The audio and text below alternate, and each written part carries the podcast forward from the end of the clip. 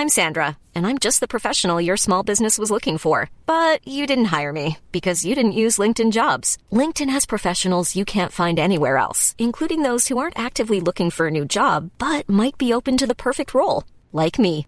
In a given month, over 70% of LinkedIn users don't visit other leading job sites. So if you're not looking on LinkedIn, you'll miss out on great candidates like Sandra. Start hiring professionals like a professional. Post your free job on linkedin.com/people today.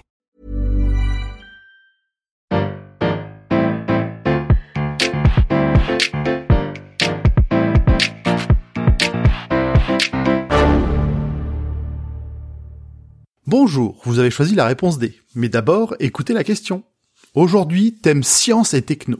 T'as l'air de t'y connaître en algorithme, en technologie et tout ça, alors je vais tenter autre chose. La chimie. Alors dis-moi, qu'est-ce qu'une molécule chirale Alors si tu crois que tu vas me coller parce que je ne suis pas un expert en chimie, j'ai plus d'une corde à mon arc, je suis même un vrai couteau suisse. Et quand tu dis chiral, ça me rappelle les mathématiques. Tu ne t'y attendais pas, hein?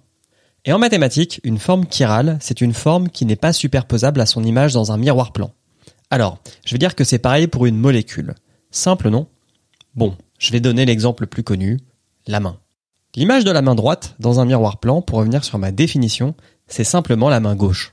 Et on se rend compte facilement que la main droite et la main gauche ne sont pas superposables. Les pouces sont à l'opposé l'un de l'autre, et je suis sûr que tu fais l'expérience là maintenant. Eh bien pour des molécules, c'est pareil. Selon les atomes qui les composent et la façon dont ils sont reliés, il est possible que la molécule soit chirale, c'est-à-dire qu'il existe deux alternatives ayant exactement la même composition chimique, mais qui ne sont pas superposables. On appelle ça des énantiomères. Certes, tu vas me dire, mais main droite, main gauche, c'est kiff kiff bourricot. Dans la vie de tous les jours, sûrement. Mais imagine maintenant qu'il faille mettre un gant. Ça devient plus problématique, puisque la main gauche ne rentre pas dans le gant droit. On parle toujours chimie, hein, les métaphores sur les fleurs et les cigognes, ce sera pour une prochaine question. Même avec des moufles, ça fonctionne. Alors dans la vraie vie, ça donne quoi cette histoire de gants et de mains? Bah ça donne par exemple le limonène, molécule chirale qui possède deux énantiomères et qu'on retrouve comme son nom l'indique dans les oranges. Bon, et puis dans les citrons. Simplement parce que les deux énantiomères vont réagir différemment avec nos récepteurs nasaux, ce qui donnera à l'une l'odeur d'orange et à l'autre l'odeur de citron. Alors oui, c'est embêtant quand ta margarita un goût d'orange, mais bon, on y survit, surtout avec modération. Maintenant, suppose que l'un des énantiomères peut te sauver et l'autre te condamner. C'est plus la même limonade, hein. C'est le cas du thalidomide, un médicament synthétisé dans les années 50. Le problème, c'est que si l'un des énantiomères est efficace contre les états grippaux, mais aussi contre la nausée, au point d'être prescrit en masse aux femmes enceintes, l'autre est tératogène. C'est-à-dire qu'il crée des tumeurs et des malformations chez le fœtus. Donc, j'imagine que tu vois le problème. Je te passe les magouilles pour essayer de cacher ça, c'est à cause de ce médicament qu'on a aujourd'hui un centre de pharmacovigilance. Pourquoi on ne découvre ce problème que dans les années 50 C'est assez simple à comprendre. Auparavant, un médicament c'était un mélange d'extraits de plantes. Mais, à partir de la deuxième moitié du XXe siècle, on a commencé à maîtriser la chimie, et donc à construire les molécules intéressantes quasiment de toutes pièces.